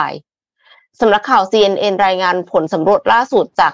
สำนักงานแรงงานของสหรัฐเนี่ยระบุว่ามีพนักงานในบริษัทเอกชนเพียง 27.5%เท่านั้นที่ปัจจุบันทำงานแบบ remote working ไม่ว่าจะเป็นแบบ hybrid หรือว่า remote working 100%ก็คือทำงานที่ไหนก็ได้ทำงานที่บ้าน 100%เนี่ยนะคะ จากการสำรวจในช่วงวันที่ 1 สิงหาคมปีที่ผ่านมาถึง 30 กันยายนค่ะ จากผลสำรวจเนี่ยทำให้เห็นว่าคนในบริษัทเอกชนกว่า 72.5%กลับมาทำงานที่ออฟฟิศแบบเต็มเวลา เพิ่มขึ้นจาก 60%เมื่อปี 2021 คือ 2021 เนี่ยมีการเข้าออฟฟิศเต็มเวลาเพียง 60%แต่ว่าทีนี้ตอนนี้มี 72.5%แล้วนะคะ ในขณะที่ผลสำรวจของ PEW Research Center ระบุว่างานส่วนใหญ่ของภาคเอก ภาคเอกชนสหรัฐกว่า 61%ไม่สามารถทำนอกสถานที่ได้ สอดคล้องข้อมูลที่ระบุว่าพนักงานเอกชนกว่า 63%ถูกนายจ้างร้องขอให้กลับเข้ามาทำงานออฟฟิศแบบ 100%ค่ะ ข้อมูลจากผลสำรวจทั้งสองสถาบันเนี่ยก็แสดงให้เห็นว่าเทรนด์ที่นายจ้างจะให้พนักงานกลับเข้าทำงานในออฟฟิศเนี่ย สูงขึ้นเรื่อยๆนะคะ ในขณะที่พนักงานเอกชนบางส่วน จะสามารถประนีประนอมกับนายจ้างให้ไม่ต้องกลับเข้าออฟฟิศ100%ได้บ้าง ดังนั้นเทรนด์การทำงานแบบ work from home 100%เนี่ยจะค่อยๆ หายไปค่ะ คือคงจะไม่มีแล้วแหละ แต่ว่าไฮบริดเนี่ยจะยังคงอยู่ทางนี้ก็คือขึ้นอยู่กับการ negotiate เนาะเพราะว่าตำแหน่งบางตำแหน่งอะค่ะ มันไม่สามารถจะ work from home ได้อะคือถ้าแบบ บุคลากรทางการแพทย์สมมติว่าพยาบาลหรือผู้ดูแลผู้ป่วยอย่างเงี้ยมันเป็นไปไม่ได้อยู่แล้วใช่ไหมคะแล้วก็ในส่วนของการทำงานในโรงงานเกี่ยวกับเครื่องจักรอย่างเงี้ยก็คงจะยาก แต่ว่าอย่าง developer อย่างเงี้ยโปรแกรมเมอร์ที่เขียนโปรแกรม หรือว่าคนที่ทำงานฝั่ง tech อะค่ะ มันก็น่าจะยังไฮบริดอยู่ได้แหละ ซึ่งอันเนี้ยก็น่าจะเป็นเทรนด์การทำงานของนายจ้างที่จะปรับใช้ในอนาคตหากต้องการเพิ่มประสิทธิภาพการทำงานของพนักงานค่ะทั้งนี้ก็ เตรียมตัว อาจจะต้องคือการทำงานแบบไฮบริดหมายความว่าจะต้องเข้าออฟฟิศบ้าง หมายความว่าสมมติว่าเอ็มเนี่ยเอ็มจ้างพนักงานที่อยู่จังหวัดอื่นนะคะที่อยู่เชียงราย อยู่ยะลาอยู่อยู่แบบหลายจังหวัดเนี่ย มันก็จะยากนิดนึงเพราะว่าแต่เดิมเขาก็อยู่ภูมิลำเนาของเขาทำงานให้เราได้ แต่ถ้าเกิดจะให้เขาเป็นไฮบริดขึ้นมา แปลว่าต้องทำงานที่ออฟฟิศ หนึ่งถึงสองครั้งต่อสัปดาห์ค่ะ ก็จะเพิ่มค่าใช้จ่าย คือเขาเองก็ต้องมาเช่าหอในกรุงเทพ เราเองก็ต้องเช่าออฟฟิศใช่ไหมแล้วพื้นที่ในการเช่าออฟฟิศก็อาจจะต้องเพิ่มด้วยถ้าสมมติว่าเป็นบริษัทที่แต่เดิม work remotely เยอะมากเลยอะค่ะ ก็ต้องเป็นสิ่งที่บริษัทเอกชนก็ต้อง concern คำนึงถึงเรื่องนี้ต่อไป ครับ พาไปเรื่องถัดไปครับพี่เอ็มเอ่อนนพามาที่อิหร่านนิดหนึ่งครับ ที่อิหร่านเนี่ยน่าสนใจมากครับสำหรับประเด็นอันนี้ เพราะว่าตำรวจอิหร่านเนี่ยล่าสุดมีการประกาศเรื่องหนึ่งครับ คือว่าเขาเริ่มติดตั้งกล้องวงจรปิดในพื้นที่ที่เป็นพื้นที่สาธารณะเนี่ยนะครับ แต่สาเหตุไม่ได้เกี่ยวข้องกับเรื่องของความปลอดภัยอย่างเดียว แต่เขาติดตั้งเพื่อที่จะตรวจสอบหาผู้หญิงที่ไม่ใส่ผ้าคลุมศีรษะ หรือที่เราเรียกว่าฮิยาบนะครับ คือตอนนนอ่านตอนแรกก็แบบเฮ้ยเหรอต้องแบบไอ้อย่างนั้นเลยใช่ไหมลงทุนมากเลยนะคะ ก็เลยต้องต้องเราต้องลองพยายามเข้าไปอ่านในดีเทลครับ ในดีเทลเนี่ยบอกว่าตำรวจเนี่ยบอกว่าผู้หญิงที่ทางการเห็นว่าไม่ใส่ผ้าคลุมหัวเนี่ย จะได้รับข้อความเตือนไปถึงผลที่จะตามมา คือมันก็ก็บอกมาว่าแบบ ถ้าสมมุติว่า มีได้รับข้อความวันนี้เนี่ยมันจะเป็นข้อความเตือน ซึ่งเป็นมาตรการที่จะช่วยป้องกันการต่อต้านกฎหมายฮิญาบนะครับ ซึ่งน่าสนใจมากสำหรับเหตุการณ์อันนี้ เพราะว่าถ้าใครจำได้เหตุการณ์การเสียชีวิตของคุณมาซาอามินีที่เป็นหญิงสาวอายุ 22 ปีที่ถูกควบคุมตัวโดยเจ้าหน้าที่ของอิหร่านเนี่ยนะครับ ที่เป็นตำรวจเขาเรียกว่าตำรวจศีลธรรมเนี่ยนะครับ แล้วก็มีมีมีการเสียชีวิตเกิดขึ้นตามออกมาเนี่ยนะครับทำให้เกิดการประท้วงไปทั่วประเทศ ผู้หญิงเองก็ออกมาท้าทายไม่ว่าจะเป็นการถอดผ้าคลุมศีรษะมากขึ้นเรื่อยๆแม้ว่าจะเสี่ยงการจะที่จะถูกจับกลุ่มตัวเนี่ยนะครับ ซึ่งตำรวจเนี่ยมีการแถลงการผ่านทางสำนักข่าวสาธารณรัฐอิสลาม หรือว่า Islamic Republic News Agency เนี่ยซึ่งเป็นสื่อของภาครัฐเนี่ยนะครับ บอกว่าจะใช้ระบบกล้องที่เป็นระบบกล้องอัจฉริยะ แล้วก็จะมีเครื่องมืออื่น ๆ ในการที่จะหาตัว แล้วก็ส่งเอกสารและข้อความเตือนไปยังผู้ที่ฝ่าฝืนกฎหมายฮิญาบอันนี้นะครับ ซึ่งต้องบอกว่า นับตั้งแต่มีการปฏิวัติอิสลามมาปี 1979 เนี่ยนะครับ มีข้อบังคับทางกฎหมายให้ผู้หญิงเนี่ยสวมผ้าคลุมศีรษะ ถ้าหากว่ามีการฝ่าฝืนจะต้องถูกปรับหรือจะต้องถูกจับกลุ่มนะครับ โดยแถลงฉบับนี้เนี่ยถูกแถลงออกมาในวันที่ 8 เมษายนที่ผ่านมาเนี่ยนะครับ ซึ่งก็ก็เรียกร้องให้เจ้าของกิจการต่างๆ ช่วยการรักษากฎนี้ผ่านการตรวจสอบกันอย่างเข้มงวด ซึ่งต้องบอกว่าในในในช่วงที่ผ่านมาเนี่ยเราเราจะเห็นว่าในอิหร่านเนี่ยนะครับ การทำร้ายผู้หญิงที่ไม่ใส่ผ้าคลุมศีรษะเนี่ย คือมันเป็นเรื่องที่ผิดนะครับ แต่ว่าถูกมองว่ามันไม่ได้เป็นเรื่องที่แปลก คือเมื่อสัปดาห์ที่แล้วเนี่ยนะครับมีมีภาพอันหนึ่งที่เป็นภาพวิดีโอเนี่ยนะครับ ผู้ชายคนหนึ่งเนี่ยมีการโยนอาหารใส่ผู้หญิงสองคนที่ไม่ได้ใส่ผ้าคลุมศีรษะ ซึ่งในเวลาที่หลังจากนั้นเวลาเวลาผ่านมา ผู้หญิงสองคนก็ถูกจับกลุ่มตัวภายใต้ตัวกฎหมายฉบับนี้นะครับ แล้วชายที่ก่อเหตุเองก็ก็ถูกจับกลุ่มตัวด้วยเช่นเดียวกันนะครับ ซึ่ง การประท้วงที่เกิดขึ้นมาเนี่ยนะครับ จริงๆเนี่ยประท้วงกันตั้งแต่เดือนธันวาคมปีที่แล้วนะครับแล้วก็มีคนที่โดนประหารชีวิตไปด้วย แต่ก็ยังมีคนที่มองว่าเออกฎหมายฉบับนี้เนี่ยยังต้องบังคับใช้ให้เข้มงวดกว่านี้นะครับ เพราะฉะนั้นอันนี้อันนี้มีมีหลายมุมมองมากที่เกิดขึ้นในในในประเทศตรงนี้นะครับ คือทางด้านคุณ โกลัม ฮุสเซนนะครับคนนี้เป็นประธานฝ่ายตุลาการอิหร่านเนี่ยก็ออกมาเตือนก่อนหน้านี้ว่าการปราบปรามอย่างกว้างขวาง อาจจะไม่ใช่หนทางในการชักชวนให้ผู้หญิงเนี่ยปฏิบัติตามกฎให้ดีที่สุด ปัญหาทางวัฒนธรรม ก็ต้องแก้ไขด้วยวิธีทางทางวัฒนธรรม หากเราจะแก้ไขปัญหาเหล่านั้น ด้วยการจับกลุ่มด้วยการคุมขังต่างๆ ราคาที่ต้องจ่ายขึ้นก็จะสูงขึ้น และประสิทธิภาพที่ที่ตามมา อาจจะไม่ได้เป็นไปตามที่เราต้องการ นะครับเพราะฉะนั้นก็ก็อาจจะต้องหาวิธีทางหาทางแก้ไขกันใหม่นะครับสำหรับกฎระเบียบอันนี้ที่เกิดขึ้นในอิหร่านนะครับ ก็รอติดตามดูครับแม้ว่า คือ ด้วยด้วยยุคสมัยที่เปลี่ยนไปด้วยมั้งพี่เอ็มนนนมองว่าอาจจะเป็นเรื่องยุคสมัยที่ที่เปลี่ยนแปลงไปรวมถึงตัวเหตุการณ์ที่ของคุณอามินีที่มีการทริกเกอร์ทำให้ประชาชนเนี่ยออกมาประท้วงต่างๆเนี่ยนะครับ ก็ทำให้แม้ว่าจะมีคำขู่จากทางการของรัฐบาลของอิหร่าน แต่ว่าก็ยังมีคนจำนวนมากที่ไม่สวมพิยาบไม่ว่าจะเดินทางไปร้านค้าไปร้านอาหารไปห้างสรรพสินค้า หรือว่าเดินทางท้องถนนต่างๆ เราก็จะเห็นภาพอันนี้มากขึ้น ซึ่งก็เป็นการต่อต้านทางด้านตำรวจศีลธรรมนะครับต้องจับตาดูต่อไปว่า ทางการอิหร่านเนี่ยจะมีมาตรการการตอบโต้อย่างไร จะเป็นวิธีทางวัฒนธรรมอย่างที่เมื่อกี้ที่เราพูดถึงหรือเปล่านะครับ ก็รอติดตามกันต่อครับ ค่ะ แต่ก็รู้สึกว่าเข้มงวดมากเลยเนาะหมายถึงว่า มันก็เป็นวัฒนธรรมของเขาแหละ แต่ว่าเราก็รู้สึกว่ามันเข้มงวดในเรื่องที่ควรจะเข้มงวดหรือเปล่า หรือว่ามันควรจะไปเข้มงวดในเรื่องอื่น ๆ มากกว่าอะไรอย่างเงี้ยค่ะ ครับโอ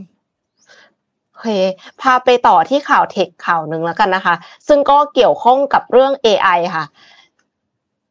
ก่อนหน้านี้ทุกคนก็คงคุ้นเคยแล้วล่ะกับ Chat GPT นะคะ Microsoft เนี่ยเขาก็ยังเดินหน้าผนวกฟีเจอร์แชทของ New Bing ให้กับผลิตภัณฑ์อื่น ๆ ของตัวเองค่ะ ไม่ว่าจะเป็น Microsoft Edge ช่องค้นหาของ Windows 11 นะคะ แล้วก็บอทใน Skype ล่าสุดค่ะ แอป Keyboard Swift Key เป็นอีกผลิตภัณฑ์ที่ได้ฟีเจอร์แชทจาก Bing เข้ามาด้วย โดยยังมีเฉพาะ SwiftKey เวอร์ชัน beta บน Android เท่านั้นนะคะ รูปแบบการใช้งานเหมือนกับ Bing บนหน้าเว็บเลยค่ะ ผู้สามารถผู้ใช้งานเนี่ยสามารถเลือกได้ทั้งหมด Search Tone Chat แต่ว่ามันเป็นแอปคีย์บอร์ดโหมดที่เหมาะที่สุดก็คงเป็น Tone Tone เนี่ยคือยังไง คือให้ AI ช่วยแต่งข้อความยาวๆค่ะ เช่นข้อความในอีเมล โดยที่เราไม่ต้องพิมพ์เองแล้วสามารถที่จะเลือกได้ด้วยว่าจะเป็นแบบ professional casual polite or social post ก็คือสบายเลยนะคะ สามารถที่จะทำให้มันสร้างแคปชั่นในโซเชียลมีเดียโดยที่เราไม่ต้องพิมพ์เอง เขียนอีเมลในแบบที่เป็นสไตล์ของเรา คือแน่นอนแหละ ครั้งแรกที่มันเจเนเรตออกมา มันก็คงไม่ได้ตรงสไตล์ของเราซะทีเดียว เราก็แก้ไขนะคะ แล้วก็เอาไปใช้ต่อได้ ก่อนหน้านี้คือเอ็มไม่ได้เคยเล่นกับ Chat GPT ในแบบที่ให้บอก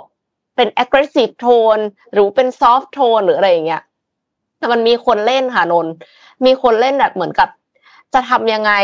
ให้ให้ช่วยตอบให้หน่อยว่าจะทำยังไงให้แบบสามารถ move on จากคนที่ไม่รักเราได้สักที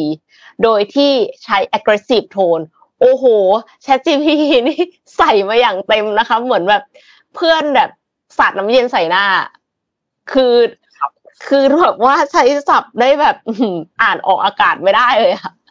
ครับ เราคืออ่านแล้วรู้สึกว่า เหมือนเพื่อนที่แบบ aggressive มากๆ แล้วก็เราก็กำลังคุยกับอีกคนนึงซึ่งซึ่งจมปลักกับความรักที่ไม่สมหวังมานานหลายเดือนแล้วอะรู้สึกว่าโอ้ my god AI นี่คือสามารถ impersona เขาเรียกว่าอะไรนะ ที่ impersonate คนได้จริงๆอะว่าคนที่ character ประมาณเนี้ยเขาจะพูดยังไง ถ้าสมมติว่ามีคนไปปรึกษาด้วยคำถามเดียวกัน ครับ ก็ก็น่าน่าสนใจครับน่าสนใจคือน่ากลัวขึ้นเรื่อยใช่ใช่ใช่มันน่ากลัวน่ากลัวขึ้นเรื่อยๆคือเคยดูหนัง มันเป็นแบบ ไม่ไม่ไม่รู้ไม่น่าจะเป็นหนังไว้หรือเป็นแค่ concept เฉยๆที่เห็นอ่านแล้วอ่านแล้วเจอผ่านๆคือแบบ เหมือนกับว่า บางทีเราก็รู้สึกว่าเราอยากปรึกษาคนคนเนี้ยแต่เราไม่รู้จักคนคนนี้นะเช่นสมมุติว่าๆอืมเฮ้ยเราอยากปรึกษานายกรัฐมนตรีเรื่องนี้จังเลยอะไรอย่างเงี้ย เราคิดว่าเขาน่าจะมีความรู้เรื่องนี้อะไรเงี้ยแต่เราไม่มีโอกาสที่ไปปรึกษาเขามันก็มี AI แล้วก็มี AI ที่สามารถที่จะเหมือนแบบ generate ขึ้นมาจำลองเอ่อ post persona ของคนนี้ขึ้นมา เราปรึกษา AI แทน แต่ว่า AI ตอบในฐานะที่เขาเป็นคนนี้อะไรเงี้ยเออก็ก็ดูแบบเป็น concept อันหนึ่งที่น่าสนใจครับพี่เอ็มอืม นนพาไป PR ข่าวเรื่องนี้นิดนึงครับ เกี่ยวกับตัว Mission to the Moon Forum 2023 พัฒนาทักษะชีวิตและการทำงานในวันนี้ให้ดีกว่าเดิมนะครับ อย่างที่บอกครับมี 20 speaker มี 9 session แล้วก็มีเวิร์กช็อป 4 อันนะครับ ก็ทีมงานฝากมาเตือนกันนิดนึงครับว่า Early Bird เนี่ยเรามีกันจนถึงวันที่ 24 เมษายนที่จะถึงนี้นะครับ บัตร Early Bird เนี่ยถ้าคุณซื้อก่อนวันที่ 24 เมษายนเนี่ยราคาจะอยู่ที่ 2,200 บาท จากราคาเต็มคือ 2,500 นะครับ และที่สำคัญก็คือจะมีตัวแบบ Limited Edition ที่เป็นทั้งบัตร Early Bird คู่กับหนังสือเล่มใหม่ของ Boss ด้วยนะครับ จากราคาเต็มคือ 2,920 เนี่ยจะเหลือ 2,500 นะครับ แล้วก็จะมีบัตรเวิร์กช็อปนะครับที่ราคาเริ่มต้นตั้งแต่ 400 บาทนะครับ สามารถที่จะเข้าไปซื้อบัตรกันได้ที่ Zipevent นะครับ งานเนี่ยจัดวันที่ 27 พฤษภาคมตลอดทั้งวันนะครับ ตั้งที่ 3 ย่านมิตรทาวน์ฮอลล์นะครับ ก็อยู่ที่ ห้างสามย่านมิตรทาวน์แล้วแหละแต่จะอยู่ชั้น 5 ข้างบนนะครับเพราะฉะนั้นใครที่สนใจก็สามารถเข้าไปซื้อบัตรกันที่ Zip Event ได้นะครับเดี๋ยวยังไงให้สมมูลทิ้งข้อมูลทิ้งลิงก์เอาไว้ วันนี้เราเห็นสมมูลกันหรือยังนะฮะนนท์เลื่อนเลื่อนๆข้อมูลเห็นแล้วค่ะยังไม่เจออ๋อเจอแล้วฮะวิ่งโอเคนี้โอเคมาแล้วค่ะมาแล้วค่ะ มาแล้วนะครับยังไงฝากสมมูลทิ้งข้อมูลทิ้งลิงก์ไว้ให้นิดนึงนะครับอ่านี่ซื้อบัตร ทิ้งลิงก์อันนี้ไว้ให้แล้วนะครับ ก็เข้าไปดูในลิงก์ข้อมูลอันนั้นได้นะครับ ถ้าหากใครอยากจะเข้าไปดูว่า เอ๊ะมันมี session อะไรบ้าง speaker มีใครบ้างนะเวิร์กช็อปมีทำอะไรบ้างนะ ก็สามารถที่จะเข้าไปดูกันในข้อมูลเว็บไซต์ได้นะครับ ก็ฝากกันไว้ด้วยครับสำหรับ Mission to the Moon Forum 2023 ครับ ค่ะ วันนี้น่าจะครบถ้วนนะคะน่าจะ น่าจะครบน่าจะครบถ้วนนะครับ เอ๊ะเราเราเราคุยกันเรื่องเอ่อนายเนียไปเรียงนะครับ ที่เคยมีการแถลงอ๋อจับเรียบร้อยยังเลยค่ะยังใช่ไหมเออเดี๋ยวพรุ่งนี้พรุ่งนี้พรุ่งนี้เล่าให้ฟังแล้วกันแต่เอาก็ก็สรุปว่าเหมือนจะหาตัวได้แล้วนะครับ ว่าเป็นใครก็คือเป็นทหารในในสิบแม้นนจำจำไม่ได้ว่าอยู่ในระดับยศยศเท่าไหร่นั่นนะครับ แต่ว่าก็